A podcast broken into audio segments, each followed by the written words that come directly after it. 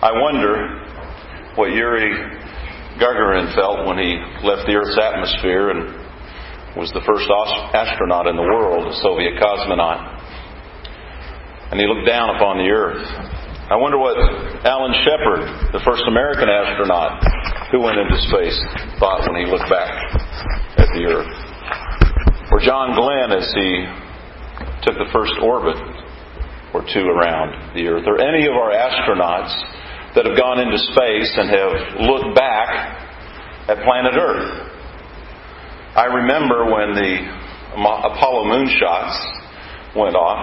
I remember, I believe, I believe it was Neil Young or Neil Armstrong and Buzz Aldrin as they were on the moon taking photographs from the moon's surface of the Earth. You've probably seen some of those photographs from space of the Earth and how it just gives you a different perspective.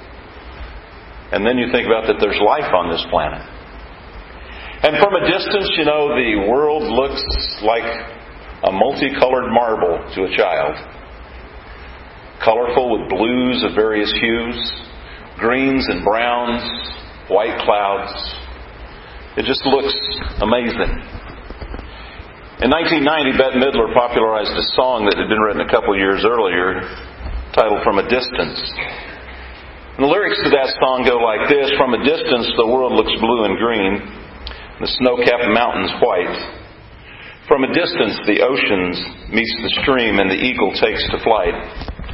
From a distance, there is harmony, and it echoes through the land. It is the voice of hope, the voice of peace. It is the voice of every man. From a distance, we all have enough, and no one is in need. And there are no guns, no bombs, and no disease, no hungry mouths to feed. From a distance, we are instruments marching in a common band, playing songs of hope, playing songs of peace. They are the songs of every man. God is watching us. God is watching us from a distance, or God is watching us from a distance. From a distance, you look like my friend, even though we are at war. From a distance, I just cannot comprehend what all this fighting's for.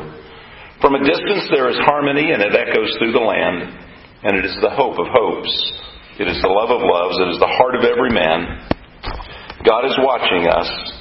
God is watching us. God is watching us from a distance. And that's true. You know, from a distance, we can't see what's going on in other parts of the world. They're thousands of miles away or hundreds of miles away. And it's almost like it doesn't even happen. But it does. And with the recent shooting in Sutherland Springs, Texas, at a Baptist church, much like what we're doing right now, somebody walked in the doors, through the doors, and started shooting. People were dying, they were being killed, people were being wounded. There were some heroic actions. One mother gave her, put her body as a shield over her children and one of her children survived. I think it was a stepson or a stepdaughter. It really doesn't matter. One family lost eight family members. And what's going on in our world, we ask. it doesn't take long, and it didn't take long the day that the news of the shooting broke out. It was by far not the worst. There was one in Kenya that killed 158 at a school. There was one in India at another school that killed some 130, I believe it was, or 128. The number escapes me right now. Then there was the one several years ago in Norway, Ander Breivik. 77 were killed. I mean, and it just goes on and on, and we have the Las Vegas shooting. We can name the ones in our country. But of the top four or five of the top 15 or 16 shootings in the world, mass shootings, They've taken place outside of the United States. But there is a common denominator that will occur immediately following it. There will be a politicization of it. People on the left and right going to their respective corners to come out fighting. Is that the answer? Is there a time to wait? Should we wait till the dust has settled, the smoke is cleared from the shooting? For the victims their families to bury them and have a time of mourning and grief for the families before we start trying to make political hay out of a situation. I don't know what that answer is. I know that right now, today, in the past week, probably churches like ours have talked about that could happen to us. What should we do? Should we hire armed security guards? Should we change the system at which we secure our building so that we only let certain people come in? That would be contrary, it seems, to what our mission is in Christ. I'm not opposed to taking precautions that may or may not be that may be necessary for the security of those who are here. But when is too much, too much. But then it starts about going into not only the politicalization of gun control, but it also starts talking about, well, there's mental health issues going on here, and we need a better mental health system in our country. And that may be true. But what I want to deal with today is what the true problem I believe really is. It's not going to be found in politics, it's not going to be found in medicine. Because what we're dealing with, and why do we want to make it a political issue? Why do we make it a gun control issue or a medical, psychological issue? And I think it's because, in part, we don't want to recognize the reality of what it may truly be. And that is evil in our world. Because there is a moral component to this. If we say it's mental health, or if we blamed the guns, and if we got them out of society, then it would all go away. It wouldn't all go away. Other methods would be used because it is a heart problem. It is a problem of evil.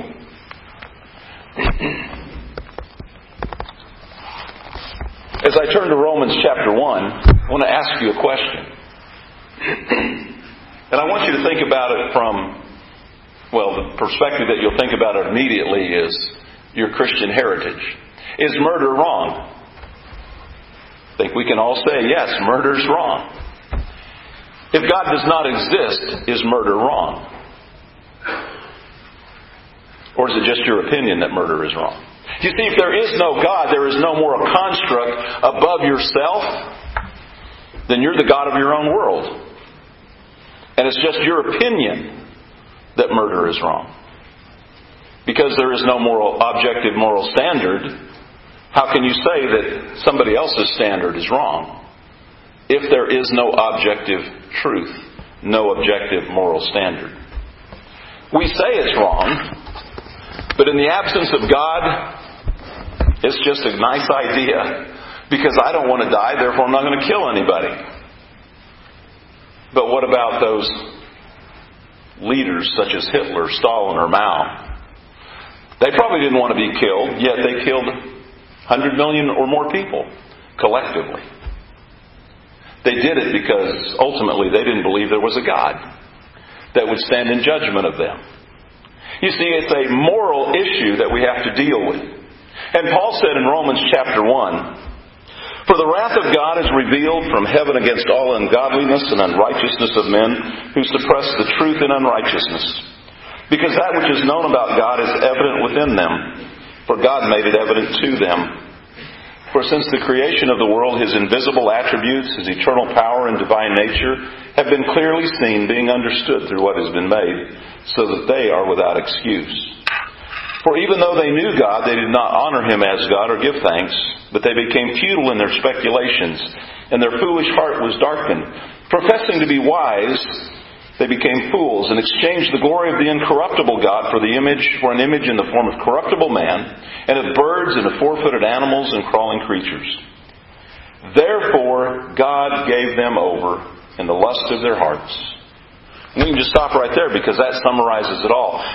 Because God gave them over to do whatever they wanted. It's not that God walked away from us. It is that it is not that we it's that we walked away from God. So if you walk away from God, He's no longer in your world.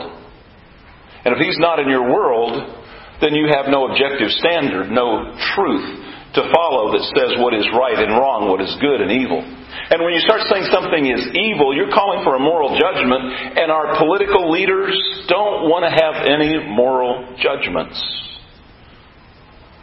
But there is one, murder is wrong. Objectively so, because God has said it is so. And there are people out in the world that do terrible things simply because they are evil. Oh, they may have a mental condition. I don't know if the shooter in Sutherland Springs, Texas, uh, Devin Ke- Kelley, if he had a mental issue. We'd like to think he would. Why? Because then I don't have to worry about evil. But I'm mindful of evil. And I think back to what we saw in the first half of the video in, uh, from the Truth Project series, the last video, where Del Tackett was talking about, and you could hear the pain in his voice, but before he got to that part, he was talking about there was a girl in a class that he was in, in a school, and how they made fun of her. And kids will be kids. Today we would call it bullying and it has repercussions. But you could see and hear the pain in his facial expressions and in his voice, in his words, wondering, I wonder what happened to her. Because I would sure like to know that she's okay. And if I could, I would tell her I'm sorry. Why? Because later on, had he learned more about Christ and about what the Bible teaches, he was ashamed of what he did. Because now there's a moral standard that's guiding him. And while there was one, maybe when he was growing up, it wasn't his moral standard. Because he hadn't made it his own. He hadn't made all the connections. To him, it was just play. It was just making fun of somebody and not thinking about long term consequences. Evil abounds evil is evil. Matt Walsh is a commentator. Um, he says this about the situation that took place in Texas Laws won't heal the human spirit, neither will prescription pills.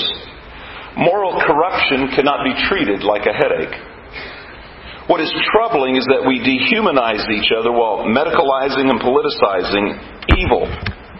The result is indifference and detachment this is the area in which Satan thrives. This is the atmosphere of hell, and it is infecting our world. And the only antidote is Jesus. You see, evil is in the world, and so because man didn't want to follow God, he let them go. For this reason, God, for, therefore, God gave them over in the lust of their hearts to impurity. He gave them over. They walked away from God, and He let them go because they didn't want to listen to Him. You see, it started way back in Genesis chapter 3, a passage we've spent some time in, several times lately, it seems. The serpent with Eve. And the serpent said to the woman in 3 and, in verse 4, or in, in verse uh, 1, Has God said, You shall not eat from any of the tree of the garden? And the woman said, From the fruit of the trees of the garden we may eat, but from the fruit of the tree which is in the middle of the garden, God has said, You shall not eat from it or touch it, or you will die. And the serpent said, Oh, you will not surely die. For God knows that in the day you eat from it, your eyes will be opened, and you'll be like God, knowing good and evil. See, just analyzed for a bit. Said, God held something back from you. You want to be like God, don't you? And she said, yeah, she wanted to be God. She wanted to decide what was good and evil, what was right and what was wrong. God said, don't do it, don't eat from it, don't touch it, or you'll die. Now, she had no comprehension of what that meant, per se, but she knew God had spoken, don't eat from it. She did. Adam did. And their eyes were opened, and they hid themselves from God. And you go over to Genesis chapter 6, and it gets worse by that time. Verse 5 of Genesis 6. Then the Lord saw that the wickedness of man was great on the earth, and every intent of the thoughts of his heart was only evil continually. Does that sound like that could be written today? Have you ever stopped to think as you're listening to the news about wars and people abusing one another and mistreating and thefts and murder and mayhem that gosh this world thinks they think nothing but of evil sometimes i wonder it seems that way The Lord was sorry that he had made man on the earth, and he was grieved in his heart. And the Lord said, I will blot out man whom I have created from the face of the land, from man to animals, every to creeping things, to birds of the sky, for I am sorry I have made them. Said, they don't think about me, they only think of evil. I'm just going to wipe it all out. Verse 8 then says, But Noah found grace, found favor in the eyes of the Lord. I don't know what it was about Noah's life, but there was something there, a spark that God thought, I can take him and his family and use them. And man, by the time you get to Genesis chapter 11, the Tower of Babel, their hearts were on evil again. And it says, God said, the Lord came down in verse, chapter 11 and verse 5. The Lord came down to see the city and the tower which the sons of men built. The Lord said, Behold, they are one people. They all have the same language. And this is what they began to do. And now nothing which they purpose to do will be impossible for them. Come now, let us go down and confuse their language so that not one understand one another. You see, they collected themselves. Maybe the stories about the flood, they didn't want that to happen again. We're going to build this massive tower that will extend high as the heavens. And we'll never have to worry about another flood like that. They weren't focused on worshiping God and following Him. Their hearts were evil. God is watching us from a distance. The psalmist David wrote in the 139th Psalm, saying, O Lord, you have searched me and known me. You know when I sit down, when I rise up. You understand my thought from afar. You scrutinize my path and my lying down. You are intimately acquainted with all my ways. Even before there is a word on my tongue, behold, O Lord, you know it all. You have enclosed me behind and before your hand is laid, you laid your hand upon me. Such knowledge is too wonderful for me. It is too high, I cannot attain to it. Where can I go from your Spirit? Where can I flee from your presence? If I ascend to heaven, you are there. If I make my bed in Sheol, behold, you are there. If I take the wings of the dawn, if I dwell in the remotest part of the sea, even there your right hand will lead, your hand will lead me. Your right hand will lay hold of me. If I say, surely the darkness will overwhelm me and the light around me be night, even the darkness is not dark to you, and the night is as bright as the day. Darkness and light are alike to you. We can't escape God. He's there and He's watching. And He's told His church to do something about the evil that is in the world. You see, God so loved the world that He gave His only begotten Son that whosoever should believe in Him should not perish but have everlasting life. He's telling man there's a way back to the garden and it's through the blood of my son Jesus who died on the cross for your sins so that you can be forgiven. While we were enemies of God, Jesus died. God gave His Son so that we might have life.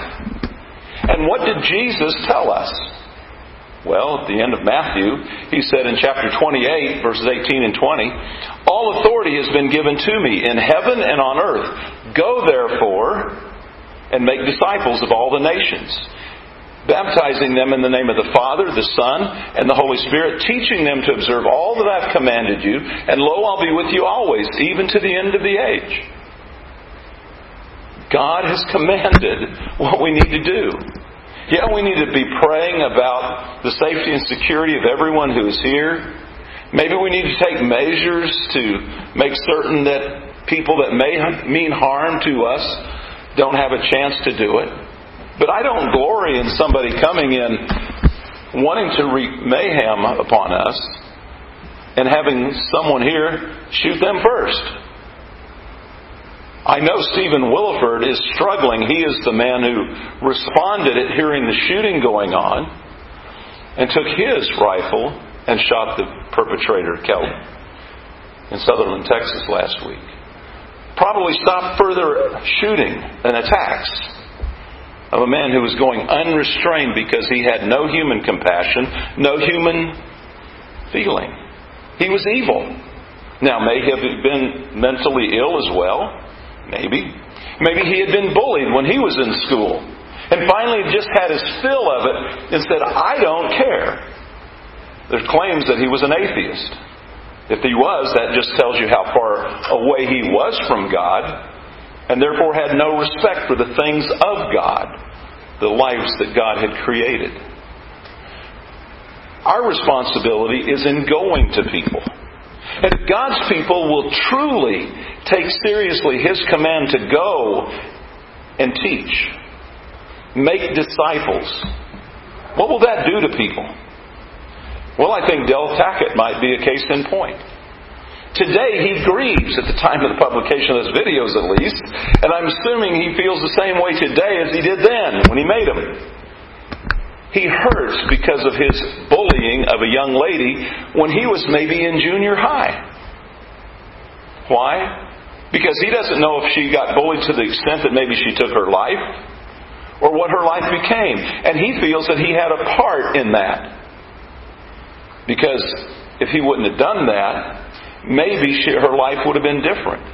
And we don't know when we go to somebody who goes to somebody else because you see what Paul told Timothy in 2 Timothy chapter 2 and verse 2, the things you have heard and seen in me in the presence of many witnesses, you teach to faithful men who will teach others also.